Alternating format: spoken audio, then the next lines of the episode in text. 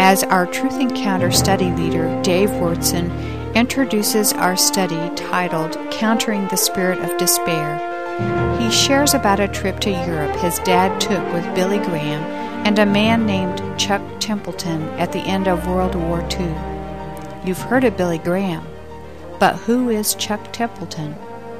Let's join Dave and find out.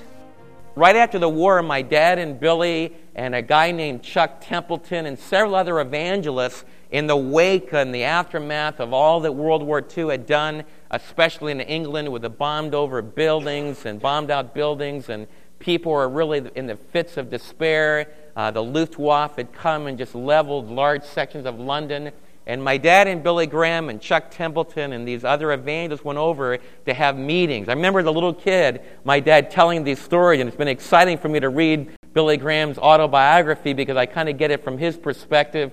And you know how it is. How many of you kids have ever found that your parents assume that you are living before you were? Anybody ever had that happen? And they tell you piecemeal all these different people you should know and all these different events that you should know. And so it's been really great for me to be able to sit down with Billy's autobiography because I get it in sequential, you know, flowing narrative and it kind of comes together.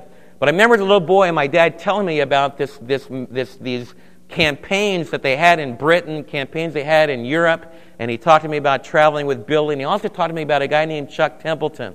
Amazingly enough, my dad would often say, remember as a little kid, my dad saying that Chuck Templeton was the most gifted of the three.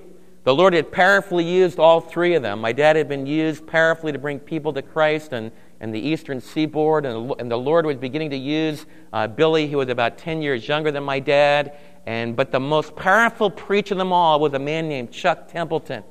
He could present the gospel, could talk about what Jesus did in the cross of Calvary and, in an incredible, powerful way, and people responded.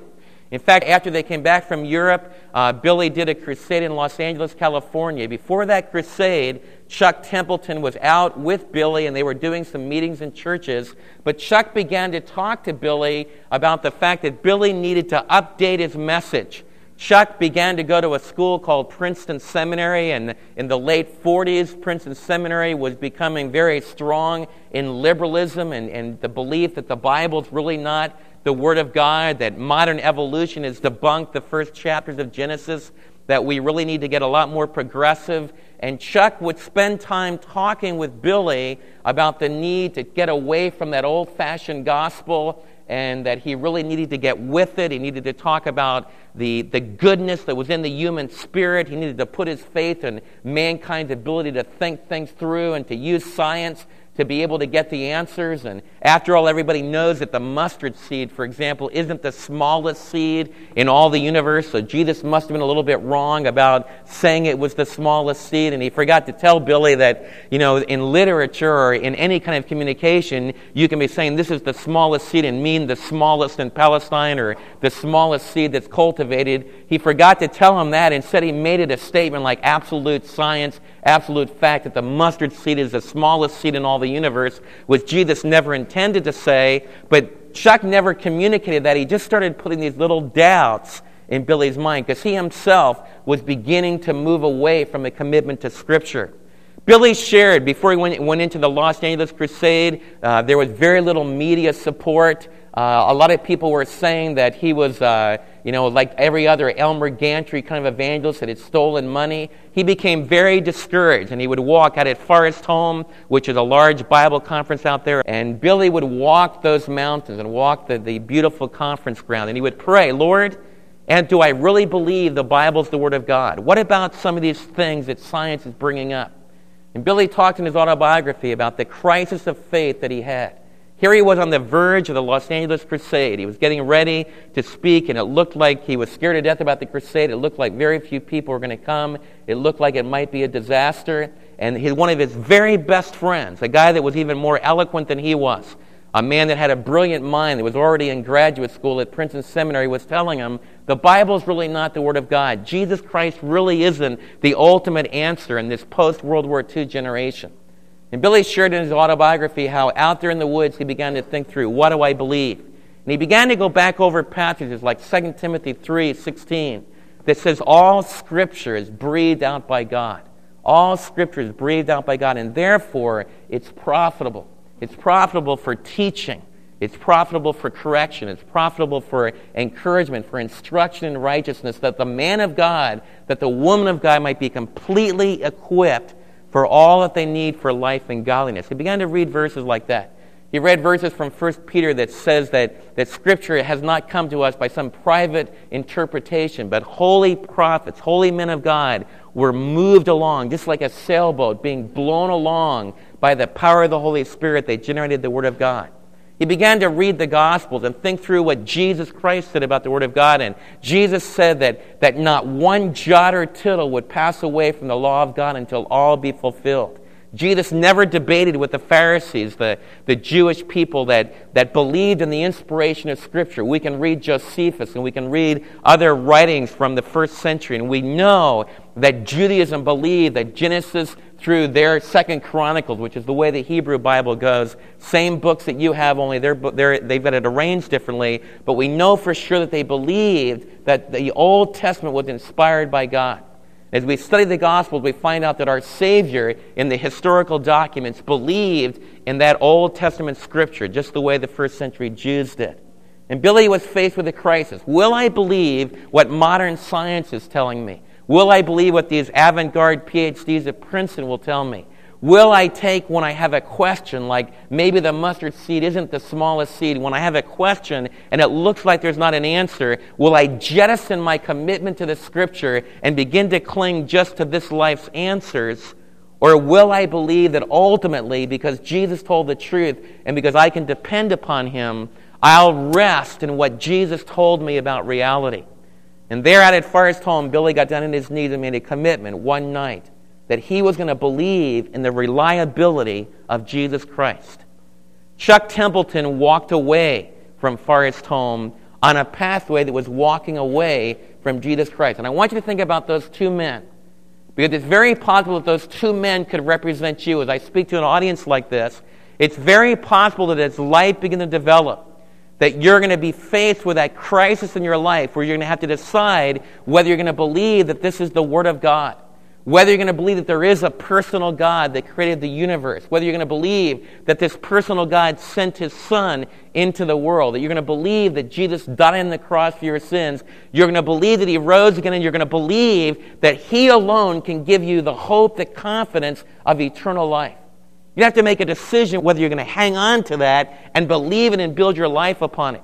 And what I'd like to begin to really challenge you to do today is I want you to think about the outcome of those choices. Because often, when, like I began sharing with you last week, and as we started talking about countering the spirit of Antichrist, as I began to talk to you about going out to the university and how timely it was that the Spirit led us to talk like we did because some of our kids have already left. Dave and Deb Lowry are down in Georgetown, and as, as Dan enrolled in Southwestern. And so, as we talk about those things, some of the young people are going to be out there in that secular world and they're going to be facing the temptations and the challenges of who will you trust? Who will you believe? Where will you put your ultimate confidence? But the truth of the matter is that we all face it almost every single day. What I want you to realize as we begin today, turn to 1 John chapter 4. Because as we talk about Antichrist, as we close the book of Revelation, remember what we're doing is kind of bringing together some of the heartbeats of what the book of Daniel told us that we needed to be warned about. We're talking about countering the spirit of Antichrist. And one of the things we began talking about that the essential spirit of Antichrist is a spirit of unbelief, a spirit of, of anti God, atheism. There is no God, therefore I'm God. It's easy to feel that, you know, there's this ultimate, terrible, diabolical, devilish man that's coming out there in the unknown future, maybe very soon, but we can get all enamored with trying to identify the person of Antichrist, and we can forget that already his atmosphere, already his spirit is at work. 1 John chapter 4, the beloved apostle John talks to us about this spirit that's right here in this room that will be right in our school, that it's right in our business marketplace, that's going to be at the university. This spirit is already at work. Look what it says in 1 John chapter 4 verse 1. Dear friends, do not believe every spirit, but test the spirits to see whether they are from God. It's very important for you as a believer not to believe everything that you hear about the supernatural or everything that you hear uh, in a classroom or everything that you read in a book, everything you see in a movie, everything that you're exposed to in the media. It's very important also for you right here today. I want you to realize that I'm not asking you to, to put aside your critical facilities, your critical thinking. I'm not asking you to buy everything that I say. I'm not asking you to submit to my authority. In fact, I'm thrilled to death if you sit there testing the spirits. You see, I want you to test what I say with your own personal reading of the Word of God and what the Spirit of God leads you to do. Don't ever let someone get into your mind and seize the control of your mind and try to get you to jettison all your thinking processes. The real Jesus will cause you to test the spirits. And you'll compare it with what you've learned in the past from this book and, and what faithful people have taught you. And so don't ever just buy what a speaker is saying. Don't ever just mindlessly listen and just take it all in without thinking it through from a biblical perspective. That's what it's saying here. You might be exposed to someone that's able to do incredibly powerful things spiritually. In fact, when we study the book of Revelation together, we'll find out that the, the Antichrist and his false prophet are going to be able to do incredibly powerful miracles. They'll call fire down from heaven. They're going to be able to, to just really wow people. They're going to build a great big statue, and then almost it's going to appear that they give it life. The statue will begin to talk and will begin to give out prophecies. Incredibly powerful, supernatural things are going to happen.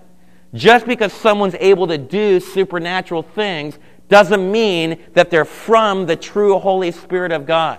And that's what, P- what John wants us to realize. We need to test the Spirit to see whether or not they are from God. Why? Because there's many false prophets who have gone out into the world. Even in the first century, the church was already facing false teaching, false prophecies. This is how you can recognize the Spirit of God. Every spirit that acknowledges, and that word acknowledges is a very strong word, not just saying with their mouth, but someone that really submits to it with their life. It's very similar to the word trust in the Lord with all your heart, lean not upon your own understanding. In all your ways, acknowledge, intimately know Him. It's not just giving a credence to it with your mouth. Sometimes people say things with their mouth that they don't really follow through with their life. So this word here is a strong word. This is how every spirit that acknowledges is intimately committed to the fact that Jesus Christ has come in the flesh is from God. In other words, that He's the Savior, that he is the Messiah that was promised, and this Messiah that was promised actually came into the world in the first century, and he came from God the Father to reveal ultimate truth to us. It says, But every spirit that does not acknowledge Jesus is not from God. This is the spirit of Antichrist. That's what I want you to see. This is the spirit of Antichrist. And even now, he's already at work in the world. The spirit is already at work in the world. You see, as we talk about countering the spirit of Antichrist, I want you not to be so enamored trying to figure out who 666 is that you're not aware of what the spirit of Antichrist is doing right now and what's going to happen in the college classroom, what's going to happen in the high school classroom, what can happen in an elementary school classroom, what can happen in your job, what can happen in your family. A spirit of Antichrist that begins to move away from a commitment that Jesus Christ has come from God the Father into this world. He became a man just like we are, have humanity. He became fully man and he revealed the truth to us. As we turn back to Psalm chapter 14, verse 1, we read this in, in Psalm 14:1 about how God evaluates someone that has the spirit of Antichrist and begins to just turn away from what is true. Psalm chapter 14, verse 1. Famous, in fact, twice in the Psalms we have these verses repeated. Psalm 53, 1 through 6 is exactly parallel to Psalm 14, 1 through 7. So the Lord very much wanted us to hear that. He repeated these words twice in his inspired book. It says, The fool says in his heart, There is no God. They are corrupt in their deeds. They are vile. There is no one who does good. The fool is in his heart. Now, I want you to realize that when you read a fool in a context like this, it's not someone that's mentally retarded. The scripture has great tenderness and great uh, compassion for someone that's mentally retarded. And in fact, in the, in the heart of God, there's a special place for someone that doesn't have all their facilities, and, and God tenderly takes care of them and wants to meet their need. There's no mocking of someone like that in the Word of God. When it talks about a fool, it's not talking about someone that's a little bit slow or someone that's a little bit mentally retarded. In fact, it's just the opposite. As you study the Old Testament and the New Testament, you find out that often this fool is very keen intellectually.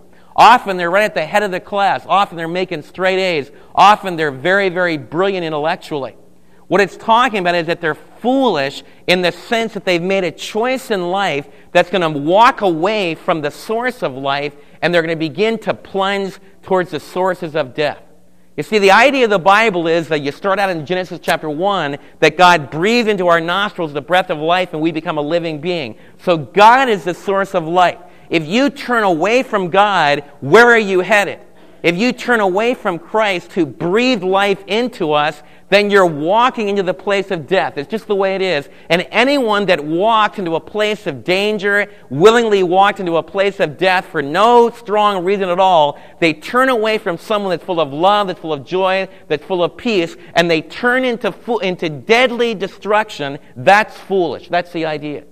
It tells us something very, very important in this verse. It says, the person, the fool says in his heart, there is no God. But then it says they're corrupt. Their deeds are vile. There is no one who does good. I would expect the psalmist to say, they say the fool said in his heart, there is no God, because the answers that God has given us in his word aren't strong enough to substantiate a true faith position with God. I would expect him to say maybe the fool said there is no God because atheism is a better answer to the problem of, of reality and the fact that we're here and, and that evolution that can teach us that we're just here by probability. That's a much better answer, but that's not what he says. Or I would expect him to say something along the lines of the fool said in his heart, there is no God because they're not listening to the arguments that God has made for his existence. It doesn't say any of that. It jumps right away. The fool is in his heart, there is no God. It says they are corrupt. And one of the things I want you to realize as you talk about all these things, and we talk about, you know, trying to put together our faith and giving some strong reasons for our faith, is that we need to understand that the deep-seated problem in humanity is not the fact that God hasn't revealed himself strong enough, that God hasn't given us a strong enough reason to believe. It's because we willingly choose to do the wrong thing. Very important to understand that. Fact, I want you to know that I can give you all the reasons for why I believe that Jesus is the answer. I can tell you why I've decided to serve him. But you can still sit there and strongly believe the arguments of an atheistic professor strongly believe the arguments of an atheistic friend, strongly get captivated in that world. But if you'll really be honest, as you start to get captured in that world, one of the bottom line things that you'll have to admit is that you do that so you can do what you want to do. Bertrand Russell was a great atheist in Russia, an agnostic. He might have called himself an agnostic. I just don't know. I just don't know.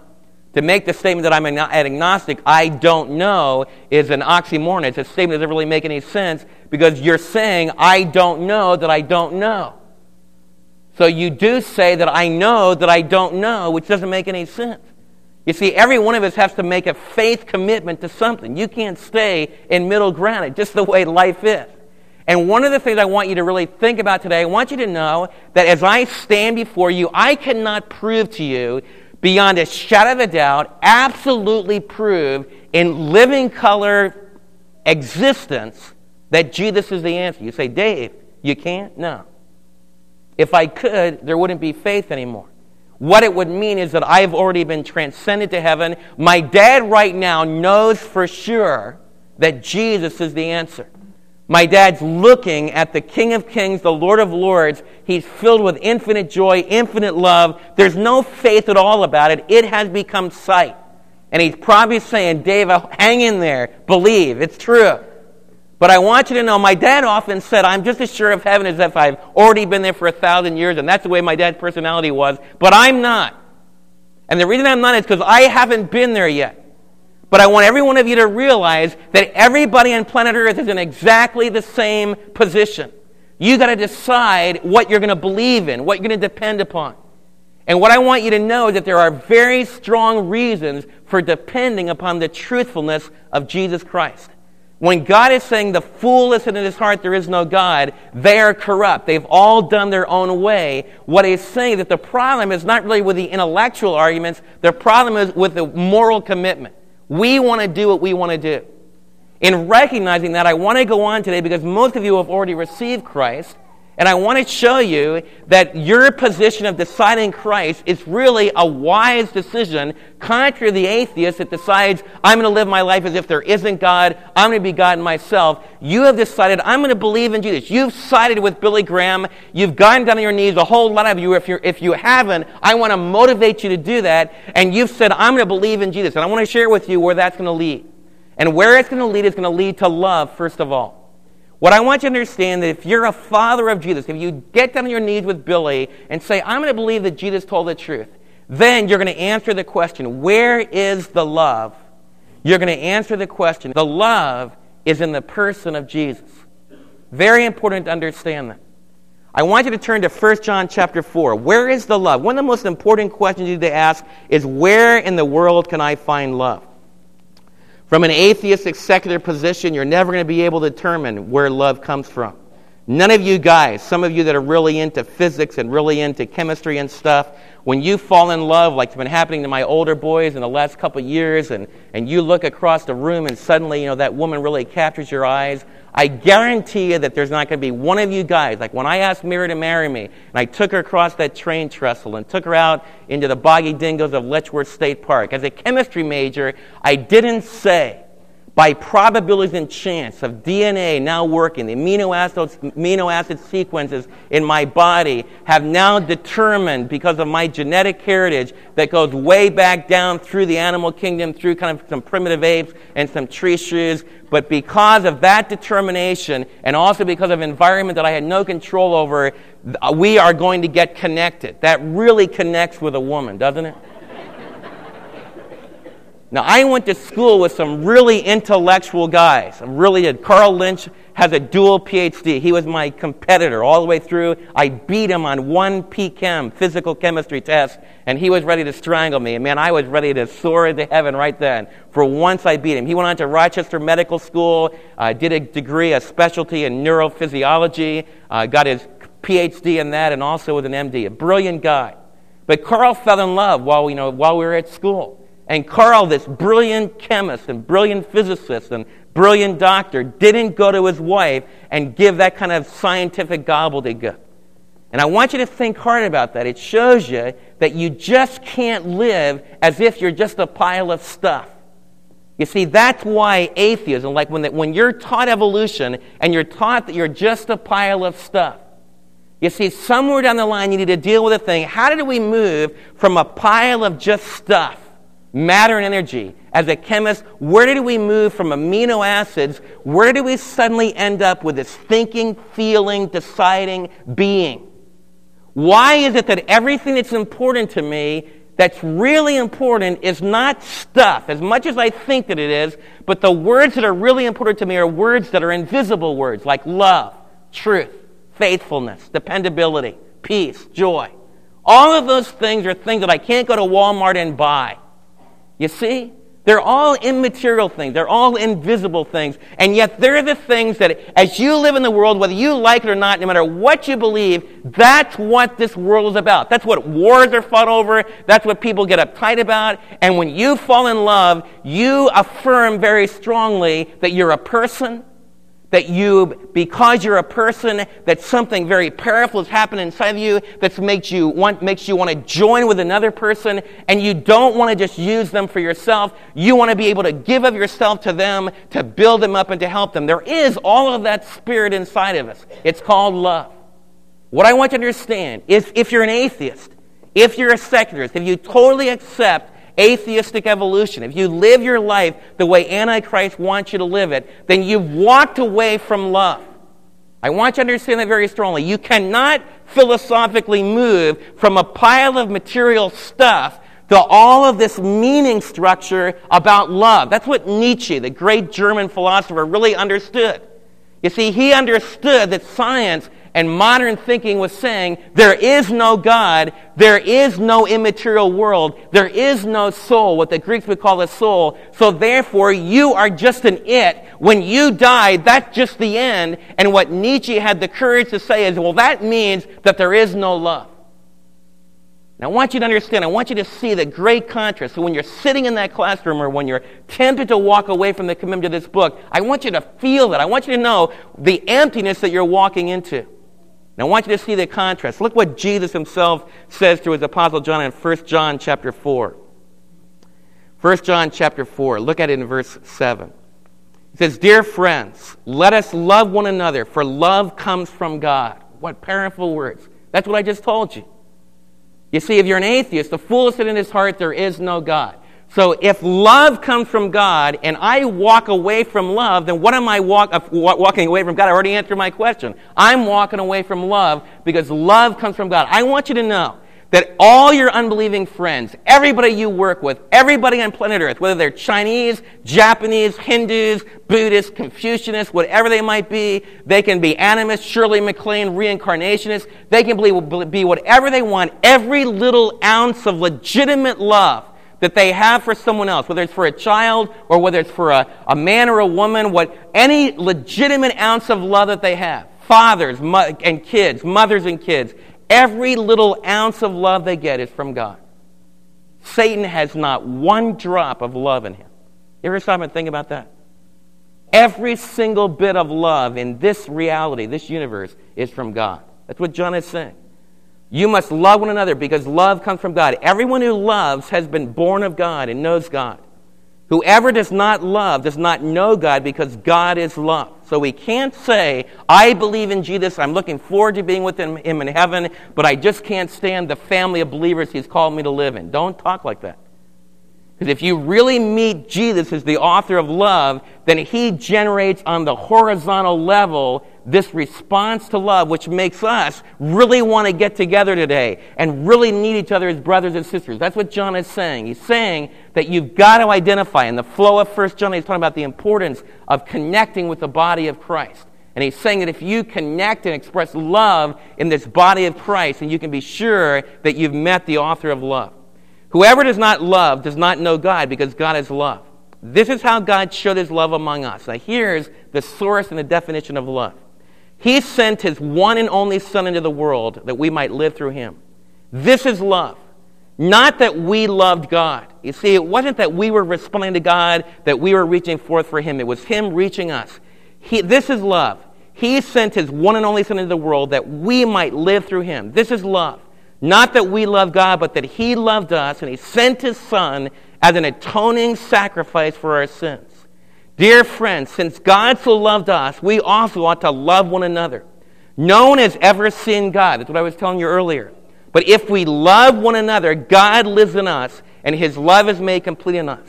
So we ask the question as a believer today. You say, Dave, where do you believe love comes from? Love comes from God. Define love.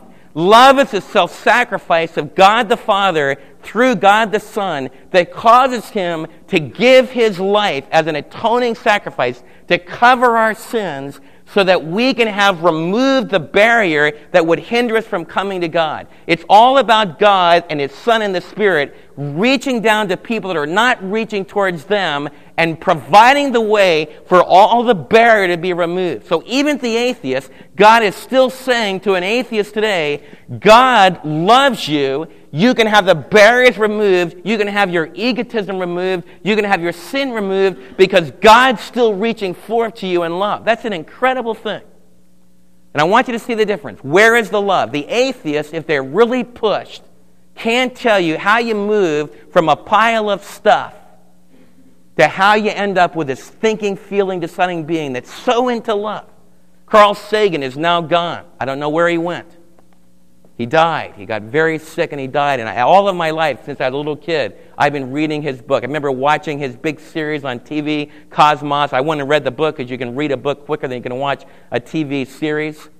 As I read the novel, Sagan spells out his beliefs in just stuff and material things. He has a religious guy. He's really the smartest guy in the whole book. He goes to a big Ivy League school, probably Harvard or Yale, some school like that, and he, and he gets thrown out for cheating.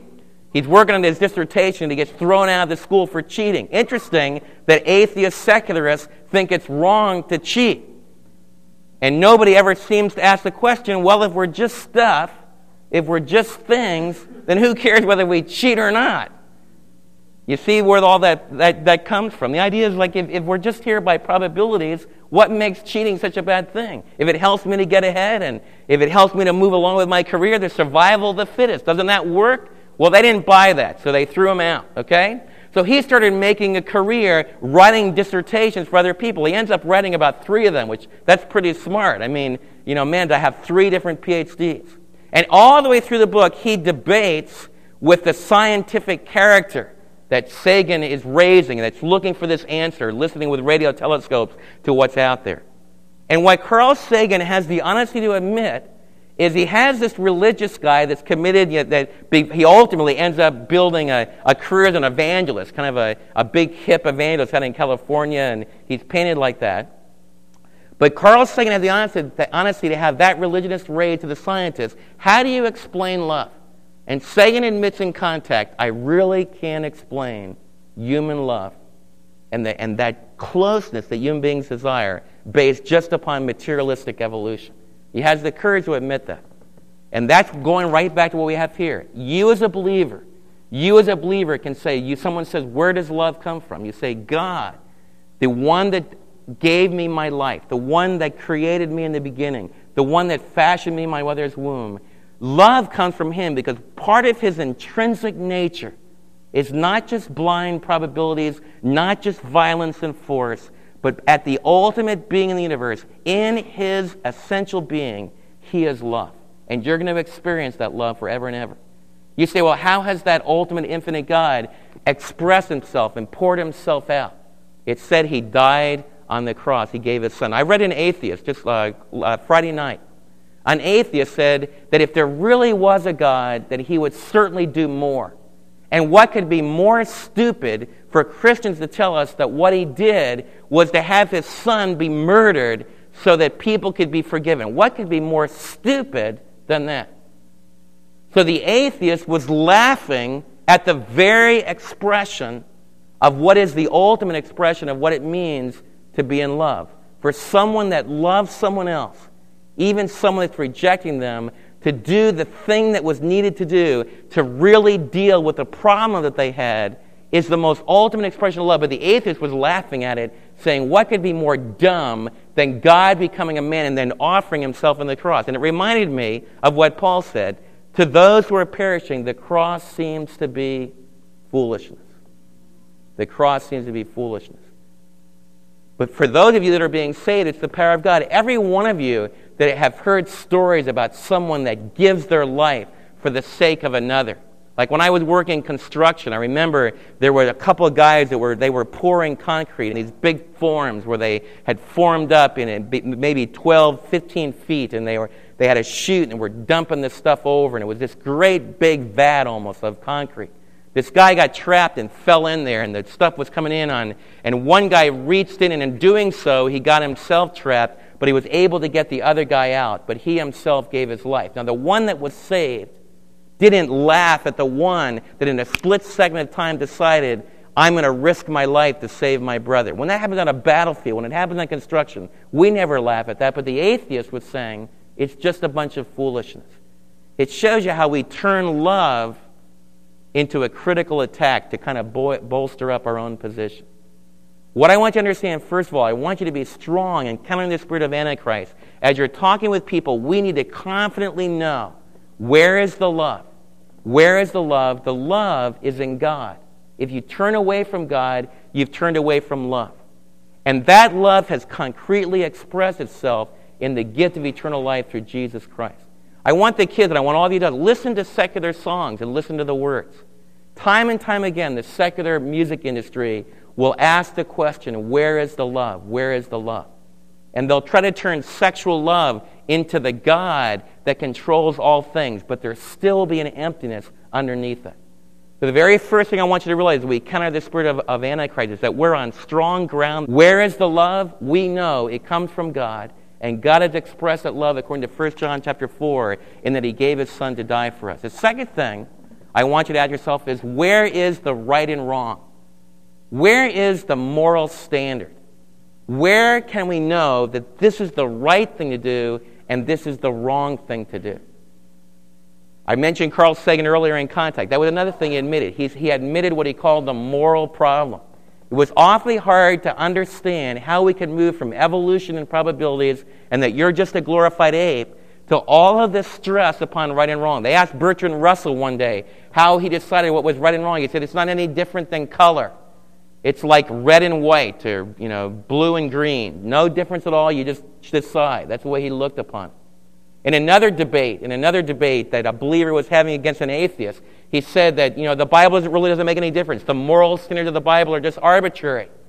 So the professor that was debating against this atheist said to him, Well, let's suppose that you leave here tonight, you go out into the streets, and you go into a bad part of the city.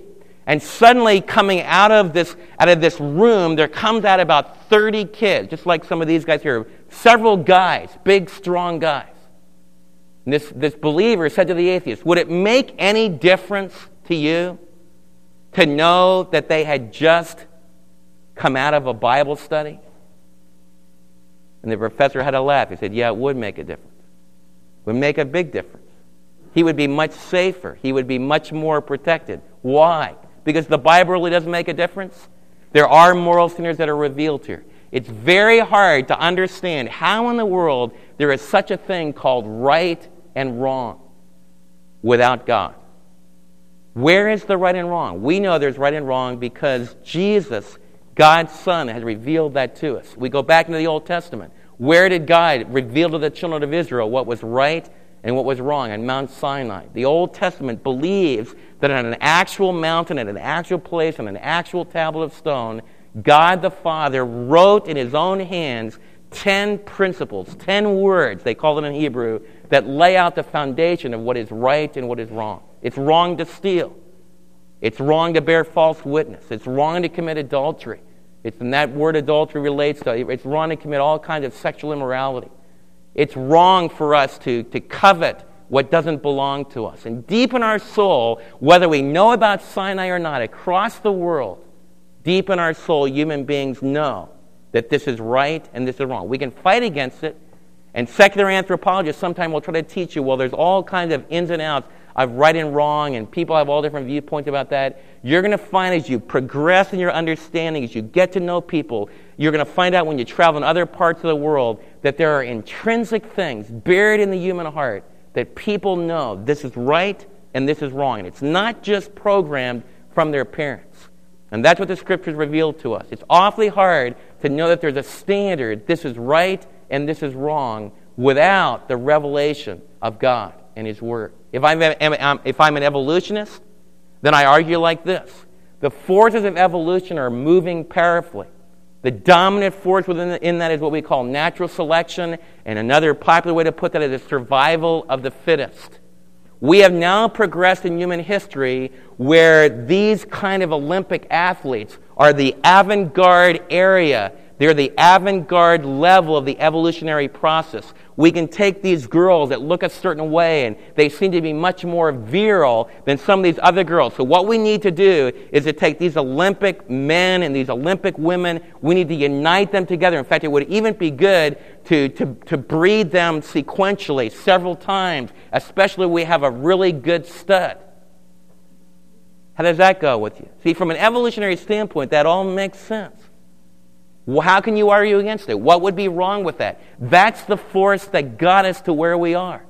You can also say that if someone's born with a genetic defect, someone's born, you know, so that they have a problem, they're missing a limb or they're missing an ability to speak, then what we need to do is we need to eliminate them because in the name of what is good for humanity, if we don't eliminate that gene, then it's going to be passed on and produce a weaker humanity, which means we're going to be less able to be able to cope with reality and what's going on in the natural universe. So the, the good thing to do, the right thing to do in order to keep the flow of humanity is to exterminate these people that have inferior genes. That can lead to that we don't like certain breeds of people. There's people in our midst, there's people in our midst that are at the lowest level of human development. Those people in our society have, have, have by conniving and by, and by getting into places, especially where they control the money, have gotten control of our society and they're pulling our society down. And in order to, to make the next gigantic leap that evolution needs to make, we need to get rid of these people. Especially, we need to get rid of their children because if we eliminate the children, then they're gonna, we're going to stop this inferior race from developing. You see, that all sense. What I want you to understand is you sit there and, and probably already you're starting to say, man, that's not right, and, and I don't believe that. But I want you to feel a little bit of that argument because those were the arguments that were used in Nazi Germany to justify the Holocaust. People didn't say, they didn't just get up and say, we're now going to murder six and a half million people. We're going to mil- uh, murder a million and a half little children. We're going to take little girls with beautiful blonde hair and blue eyes, and we're going to incinerate them. They didn't t- talk like that. They talked exactly the way that I'm talking previously. They took evolution and they argued it brilliantly and intellectually. There were even theologians that taught in German universities that accepted the theory of evolution and materialism and atheism, and they were the ones that gave the ethical stability and authority that Hitler needed to carry out the diabolical plan. What gives you the courage to stand against that? It's one human being that says, God said, Thou shalt not murder. God said that every one of these individuals is made in the image of God. That this isn't like stamping on a bunch of ants. This isn't like killing an ape. This isn't like shooting a lion. This is taking someone that reflects the being and the person of the ultimate being in the universe. And he has told us we cannot innocently take the life of another. It is wrong and he will judge us for it. You see, you see the difference there? Are you feeling some of that difference? But you know the incredible thing when I ask the question, where is the right and wrong? I know deep in my heart, it's intuitive in my heart, that I know it's wrong to innocently take a life, to murder someone, to violently and cruelly destroy someone else's life. I know that it's wrong. I know that it's wrong to lie. I know that it's wrong to steal. But you know the problem is? I, I know that it's wrong to do that, but I can't live consistent with a moral standard that's within me. And so I ask the question, where is the moral standard? As I begin to say, I know the moral standard comes from God, and I do realize that it's bigger than just human sociology coming up with some rules and regulations that kind of help human beings get along. But then I find myself faced with a great problem. How in the world can I ever do the right? And that's where I want you to know the incredible strong ground that you hold as a born again believer in the scripture. If you were a Mormon, if I were teaching you as a Mormon teacher today, following Mormon doctrine, then what I would teach you at this point is that you can be good. You can be good in your families. You can be good in your business. You can pull yourself up. In fact, I would tell you stirring stories of, of the incredible fortitude that Brigham Young had in bringing people from, from the east out to Salt Lake City and moving into this desert western territory and carving an existence that's now is a multi, multi billion dollar industry. And I would tell you those stories that say, in the modern world, you can do it too. You can be Brigham Young. You can stand against the forces of nature. You can be strong. You can do what's right. I probably leave out the fact that he had several women and all that kind of a thing, but I would talk to you about his goodness, okay? His intrinsic goodness through his own self effort. What I want you to know is that Jesus Christ tells us something totally different. Turn to 2 Corinthians chapter 5. This is the neatest thing about being in Christ when it comes to a commitment to righteousness. 2 Corinthians chapter 5 verse 20 begins like this. We therefore are the Messiah, the Christ's ambassadors, and that's what we want to be as we go out. Countering the spirit of Antichrist, we do it by being the ambassadors of Christ. As though God were making his appeal through us, we implore you on Christ's behalf be reconciled to God. God made him, now this is the key verse God made him who had no sin, the sinless, perfect one, Jesus. God made him who knew no sin to be sin for us. Some other translations have to be a sin offering. What it means is that Jesus infused his personality with our sin. He took all of our sin and infused it himself. It's exactly like, let's suppose, like when we found out when Debbie Baxter had cancer, this is exactly like someone went into Debbie's body and they pulled out all the cancer cells. That's what they did. They went into her, her, her body and her bone marrow system and they pulled out all those cells, all those malignant cells. What Jesus did is he, he went into our bodies and he pulled out all the evil cells. He pulled out the malignancy that we have received from being born as children of Adam and Eve. And then it says he did something incredible. He infused us. Look at the next part. He infused us with his righteousness so that it says God made him a new no sin to be a sin for us so that in him we might become the righteousness of God. Just like Debbie Baxter received from her from her friend an infusion of healthy bone marrow that would produce the right kind of blood, Jesus Christ infused us with his righteousness. And I want every one of you to know that there's no other philosophy, there's no other religion on planet Earth that gives that kind of an infusion. Buddha will tell you that you need to join him. You need to leave your family if you're a husband, possibly, if you really want to follow the path of nirvana. A lot of people forget that Buddha left his family and his kids and crawled into himself. So there will be guys that will tell you, you need to join me in meditation and you need to follow my example. But they're not going to infuse you with their character that's, that's consistent with the ultimate living God. Mormonism will teach you all about how to be good and how to be moral and how to take care of those that are within your circle. But it's not going to infuse you with a divine gift of God's character. 2 Corinthians chapter 5 verse 21 makes that incredible promise. And that's why I decided to join with Christ and to counter the spirit of Antichrist. Because Christ alone can give me the question, where is the love? It's in God the Father revealed through his Son, impacting my life through the cross and the resurrection. Where is, where is the right and wrong? It's found once again in the ultimate God but it's revealed to us in the person of his Son who has infused me with his righteousness. Third thing I want to talk to you about is where is the hope? Where is the hope? I tried to give you an atheistic funeral sermon. An atheist saying, we're just material stuff. This is just a bag of chemicals. Now it's ceased to be vitalized, so that's it. And I share with you how that goes over at a funeral. In fact, all of my life, I've read page after page of atheistic material and I've read all kinds of stuff along that line, but I've never yet gone to a funeral where somebody got up and spoke and consistently followed out the philosophy of atheism. It's amazing at funerals how we suddenly grab for the immaterial. We suddenly grab for some infinite being. I've heard a lot of crazy gobbledygook about what might be out there, but I've never had someone say, like the spirit of Antichrist, material, material things all there is. This person is just a bunch of stuff. They're gone. Let's move on with our existence. Never seen a funeral like that. I've had people that will do a quick exit, you know, bury a person quick and just go right on with their life that believe like that, but they never really have services and commemorate human existence. Why do we yearn so much for what's unseen? Because it's buried in our soul. Where is the hope? Atheism gives no hope. Atheism leads to despair. As you're growing older, as you're growing older and you start to realize, man, this physical being's wearing out, and you go through all that trauma the aging process, atheism sucks the life out of you. It begins to destroy you. Ernest Hemingway just lived from materialism. As he moved in, getting older, and began to realize that he couldn't get near the thrill out of women that he got when he was younger. He couldn't get near the thrill out of shooting a lion that he got when he was younger. He couldn't get near the thrill of fishing that he got when he was younger. He just put a shotgun in his mouth and blew himself away.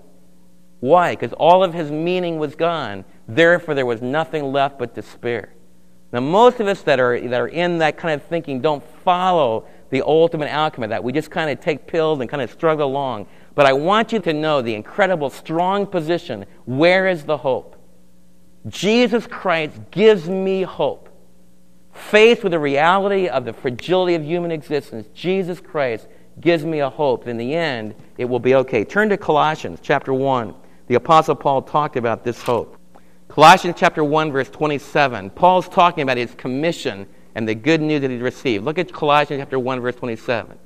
It said, To them God has chosen to make known among the Gentiles the glorious riches, the glorious riches of this mystery, which is Christ in you the hope of glory. I want to read that again. To them, God has chosen to make known among the Gentiles the glorious riches of this mystery. Paul's commission from God was to talk to people like us. Most of us are Gentiles. It was to talk to people like us, Gentiles. What did he talk to them about? The glorious riches of this mystery, something that wasn't revealed in the Old Testament, but has now been revealed in the new, and that is Christ, the Messiah, inside of you, the hope of glory. How many of you know that Jesus Christ is living in your heart? Just think about it. How many of you know that Jesus Christ is living in your heart? You look back over your life, you remember a time when you invited him into your heart. Do you realize that the presence of Jesus inside of you, like even when you struggle and you want to get away, how many of you have ever felt that Spirit of Christ when you're trying to go away from Him, Him pulling you back? Anybody ever experienced that?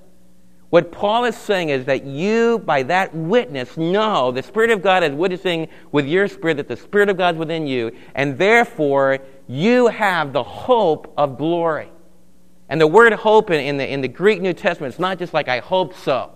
It's more like you have the confidence, you have the expectation of eternal glory because Christ is already inside of you.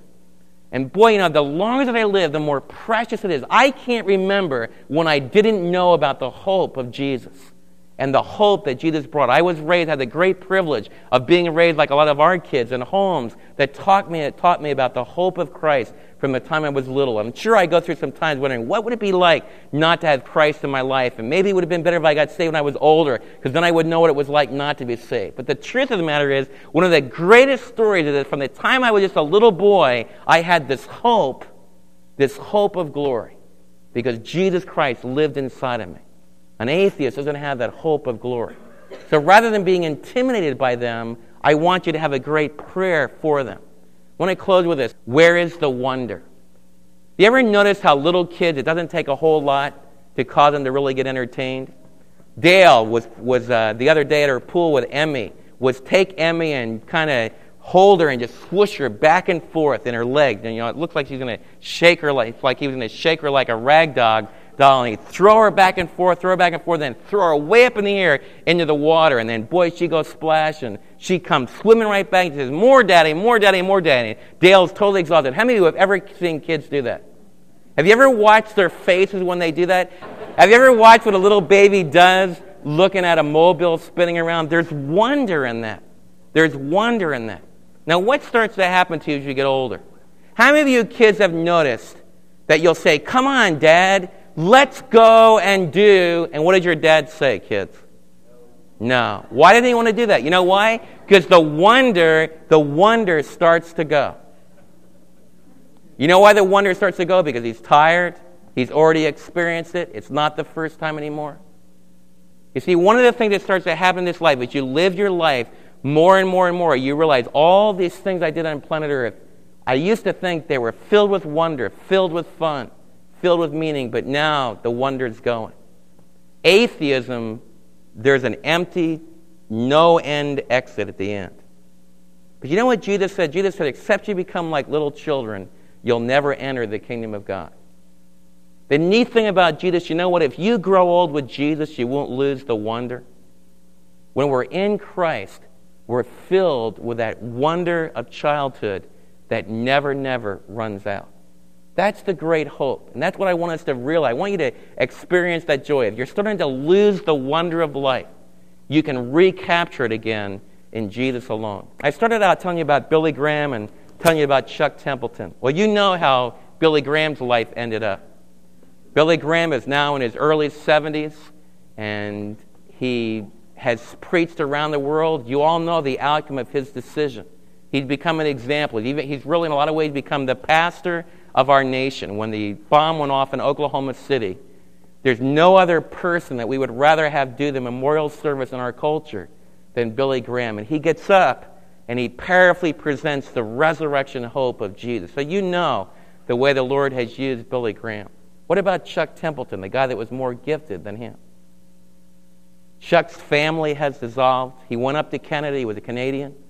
He totally went away from his faith, Princeton Seminary, and the unbelief that was rooted in some of those systems just turned him totally away from God. He wrote a, a very skillful writer. He wrote a book that is a powerful immoral attack against Jesus Christ. He portrayed Jesus as immoral. And most of you have never even heard of him. Now, in Canada, you probably wouldn't know him. But most of you as Americans, in fact, the truth of the matter is, a lot of Canadians have never heard of Chuck Templeton. Two paths, two young men, two choices.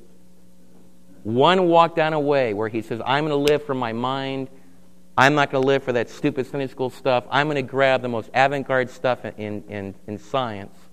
And I'm going to use this incredible gift of communication, writing and speaking, in order to present just materialism and atheism. And you can look at Chuck's life and you look at Billy's life, and there's a total difference in the outcome that they generated.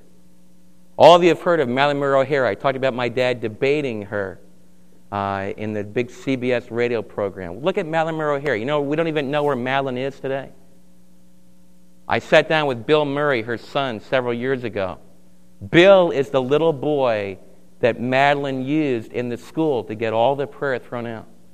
As Bill sat in the car and we rode together, and later on when we ate together, Bill told me about the abuse in his home. He talked to me about how he eventually came to know Christ when he got away from that influence. And now Bill traveled around the country declaring the story of Jesus.